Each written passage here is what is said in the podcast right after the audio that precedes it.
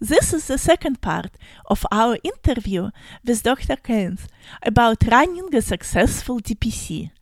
If you miss the first part, please make sure to listen to it in last week's episode.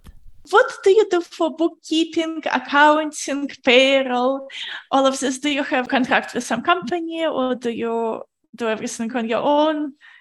Mm-hmm. Right. So, bookkeeping, I use QuickBooks and I have an accountant who helps me with, you know, keeping that all on in track and helping me with all the payroll stuff because it is not something I enjoy doing. And then recently I joined a can't remember what it stands for, but PEO, which basically like a group organization that can offer you health insurance as well as as long as they are also doing your HR stuff like you're oh, handling that stuff. So they're called Decent. I don't know if you've heard them, heard of them yet.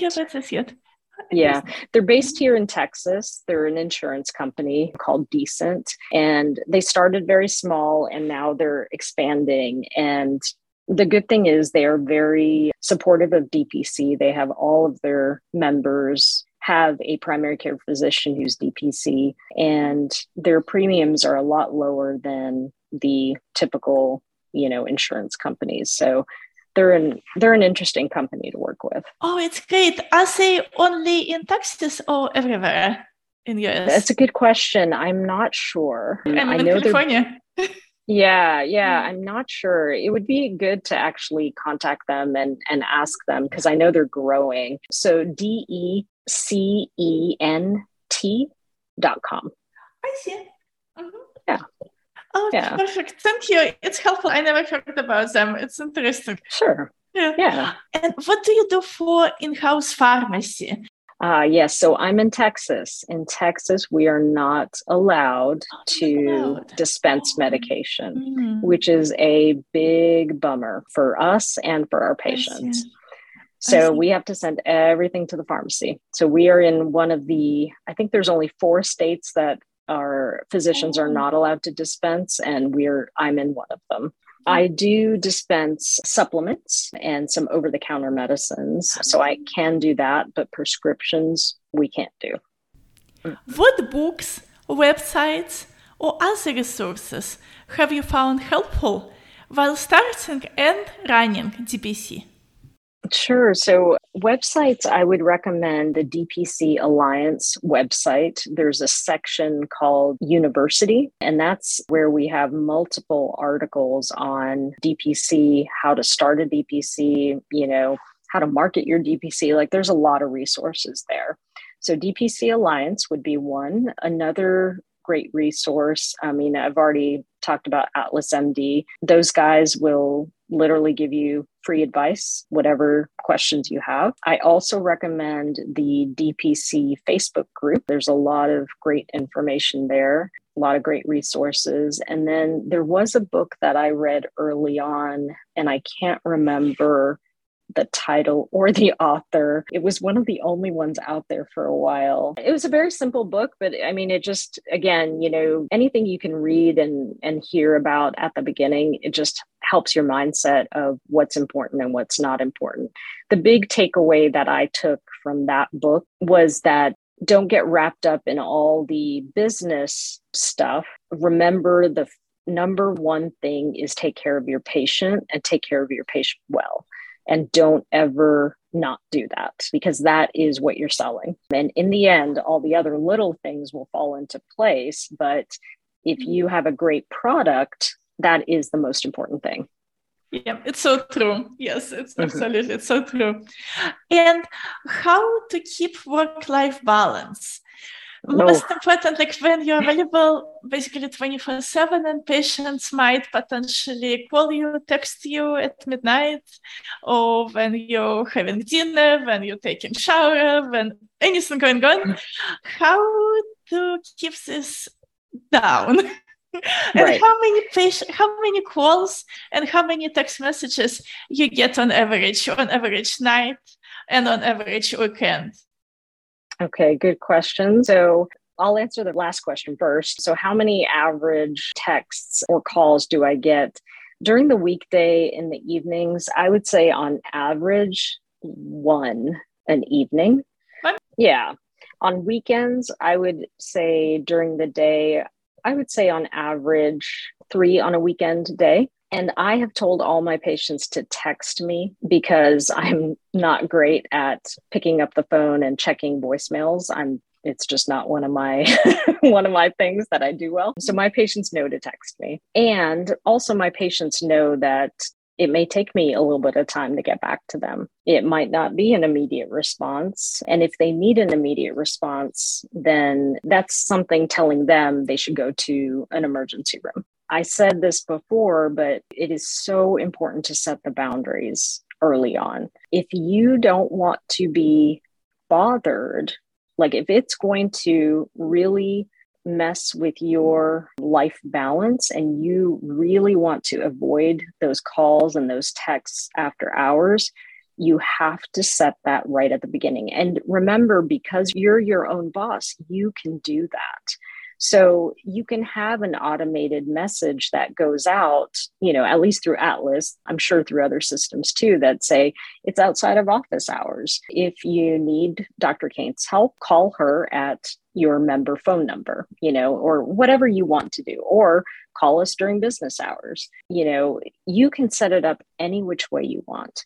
I know some DPC docs who literally have it in their contract that two weeks out of the year, you will not be able to get a hold of me at all. Mm-hmm. And you will not be able to get a hold of any of my staff members. And that's just going to be the way it is, you know, and they're okay with that. They don't mind that. I know physicians are really worried about getting bombarded because their cell phone number is out there.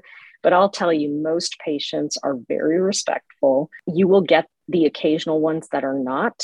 And it's not that hard to get rid of them because you just take a little extra time to get back to them.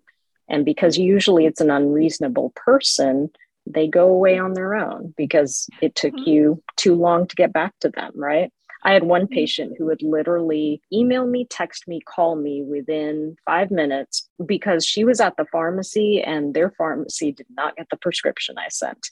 You know, and so that kind of thing is like I, I can't do that, right? You know, we're taking mm-hmm. care of patients all day. And that was a pattern for her. So you just take a little extra time to answer and and it's okay. they they seek care mm-hmm. elsewhere. The other thing is I never ever say that I'm 24 7 available. What I say is I'm highly accessible because sometimes I do get on a plane and I don't get text messages or phone calls, or I do mm-hmm. sleep through you know, texts or calls. And I've done that before. And the great thing is, your patients know you well enough to know that you're not blowing them off. They know you're human and that you yeah. might may have slept through it, right? Most of the reasonable patients do. All, most patients are very reasonable. So the big key to that part is set your boundaries early. If you don't want those texts or those calls after hours, you have to know what your boundaries are and don't get caught in the I'm trying to build my practice. So I'm going to I'm going to answer all of these and I'm going to do all of this and I'm going to you know, bend over backwards and I'll go in on my day off, you know, that kind of thing. I know that I do a lot for my patients, but I'm at a point where I know I need to reset some boundaries because it's getting to be too much, right? And I think to myself, if I had to start this over, I would be very strict with my boundaries. And don't be afraid to tell patients, hey, I'm out of the office. You know, can I get back to you when I'm back on such and such day? And most of them are like, oh, yes, please. You know, this isn't a rush. Take your time. So that's the big advice. How about nighttime? Yeah. Like this one phone call per evening, is it like evening, like normal evening, or is it like after 10 p.m., for example, or after midnight? How many after midnight? Oh, after midnight. Honestly, in the la- in the last five years, my after midnights, I would say have been four calls. Oh, maybe. Okay. Like we're talking very minimal. Okay. And the and the reason for that is because again, our model is great because our patients know that they're going to be able to get a hold of me either that day or the next day, right? So they're not worrying like, I'm not going to be able to talk to my doctor. I don't know if I'm even going to be able to see them. You know, they're not going to have to go through the phone chain of five different people just to get a message back saying schedule an appointment. You know, like it's mm-hmm. it's so different because your patients know that you're actually going to get back to them. it's yeah. a wild concept. yeah. It's very helpful for many physicians, it's so important to make sure you have some work life balance and can attend family gathering or something with your children Absolutely. without having to worry about work and to be constantly on call. Yes. Yes, and and the big thing I would say is set your boundaries early and then also remind yourself why you're a physician, you know, cuz I mean, mm-hmm. you know, I think to myself like when somebody contacts me after hours, almost always it's for a good reason. And I know they're scared, right? Most people are just scared and they don't know what to do. And that's that's a big thing. And and it might be a minor thing for me. Like, you know, I had one patient who had a severe sore throat and some anterior cervical lymphadenopathy and she was scared that she had cancer because she felt these lumps and you know and and in my head i'm like it's totally fine. You've got a sore throat. It's going to be fine.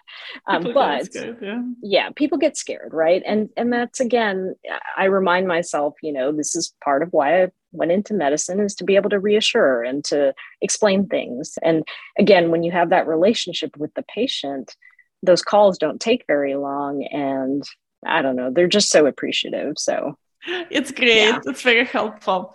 And what three practical tips, in addition to what we already discussed, what you would recommend to physicians who are considering opening DPC? You know, my big recommendations are number one, which I've said multiple times, set your boundaries early to let your patients know what to expect because many patients will sign up with you thinking that you're a concierge doctor and that has happened many times where patients will be like, Well, I'm really upset because you did not call me back when I asked you to call me back. And I'm paying you every month. I thought with a concierge doctor, I would get a call back within an hour. And that's when I, I'll stop them and I'll say, Oh, I'm so sorry that you thought that this is a concierge office. It's not, you know, it's direct primary care, yada, yada, yada. So Boundary setting, number one. That's an absolute must, and really think hard on how you want to do that and what's most important to you. Number two is keep your overhead low. The only way our model works is by keeping overhead low. Patients don't care about your fancy waiting room or your fancy equipment. They really just want excellent healthcare and accessibility and some kind of connection with their doctor. So keep overhead low. Don't get in the rut of spending a whole lot of startup money. Number three, get help, ask for help. All of us are out here to help everyone. Like literally, we get text calls, Facebook Messenger, like, hey, do you have a form for such and such? Or who would you recommend for such and such? We are all willing to help. Number four is remember that you're your own boss and you can literally shape this any which way you want and you can change things when you want to. So even if one of your ideas doesn't go well, and there will be plenty of those. We all make mistakes. This is a small business, it's normal. Just remember that you can make changes, you can make mistakes, and it's quite okay. and then, number five, don't let anybody tell you that you can't do it because I feel like as primary care physicians, we've all been brainwashed into thinking that we can't have our own practice. We can't be a business owner. We can't survive without the large healthcare company. And my answer to that always is you know what? My plumber can do it. My electrician can do it. They can do it. My landscaping gentleman and team can do it. I can do it too. It can't be impossible. And so those would be my pieces. I love it. I absolutely love it. All of this. Perfect. I just love it. and I also wanted to ask you mentioned about keeping overhead low. Can you tell a little yes. more uh, what helped? How to minimize the cost and to make sure all of this budget friendly?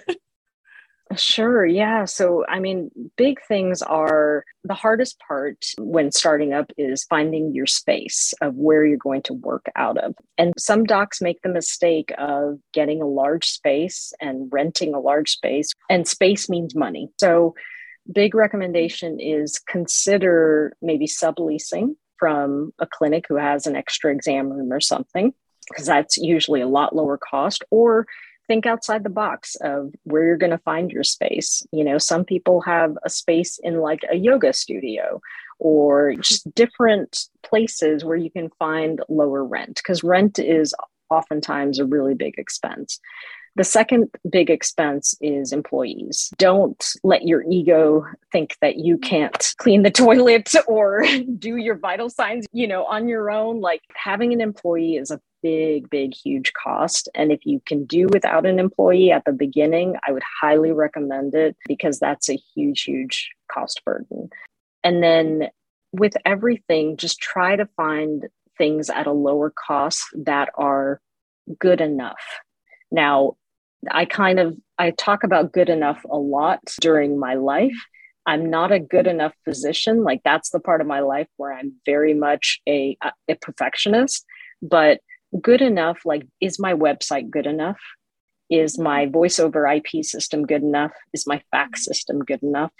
That's kind of what i'm talking about. That part just make sure it's good enough and don't feel like you have to pay you know a few grand every month for certain something because there's going to be plenty of vendors out there who are going to tell you what you need for how much money and you've got to watch your cost. Another big one is internet development and that type of thing. You can spend 30 grand on somebody developing a website for you. For me, I found a freelance writer who just does kind of websites on the side. Mm-hmm. And I was like, Can you build my website? And she did. And it was like 1500 bucks, you know, like think outside the box and think about having stuff that works and is good enough for those type of things don't spend all that money all up front. Make sure that you actually like the model and that you can survive on the model. It's it's perfect. It's perfect. And how about marketing? What helps oh yeah. to get patients in to make sure they actually know you're right here? And also sure. does location affects ability to get patients in? Like, will patients be deferred by the fact that you located, for example, in a yoga studio or in spa or in some unconventional space, or it doesn't matter? Uh, should we put attention a, on yeah, it? it's a great question. You know, I've never been in an unconventional space, so I'm not sure about that specific part. But I can say that marketing wise, the absolute number one thing always is word of mouth. Number one. Uh, number two is the internet, specifically Google. You've got to spend a little money with AdWords every month, you know, so that your name pops up at the beginning. And you need to encourage your patients to do reviews, especially at the beginning, because again, you want your name to get up at the top of the list. And those are the honestly the big things. I would highly recommend for physicians don't waste your money on radio ads, newspaper ads, magazine ads. Nope. Um, no, mm-mm. they are oh. very, very low yield. Yep, mm, low, low yield. Good to know. Low yield and a lot of money health fairs are usually low yield as well but mm. at the beginning you know my my whole thing was if it's not very expensive i'll probably do it but you know how some health fairs they you know some organizations are like you can have a booth for $3000 i'm like yeah that's not going to happen you know? Whereas others are like oh $100 or thank you for coming just we'll let you just come you know? But those kind of things you know at the beginning you know it's not going to hurt you but don't spend a mm. whole lot of money. And unfortunately health fairs are very low yield at least in my area i see it is very helpful all of this really thank you so much oh you're welcome If our listeners would like to contact you, what would be the best way to do it? Sure. Yeah. Best way is honestly my email address. It's dr like Dr. Kainth, K A I N T H, at mapleprimarycare.com. I will put it in the show notes if you like. Perfect. Yeah. Perfect. Thank you so much. It was extremely helpful. Oh, you bet. Well, thank you so much. Have a wonderful day. Thank you. You too.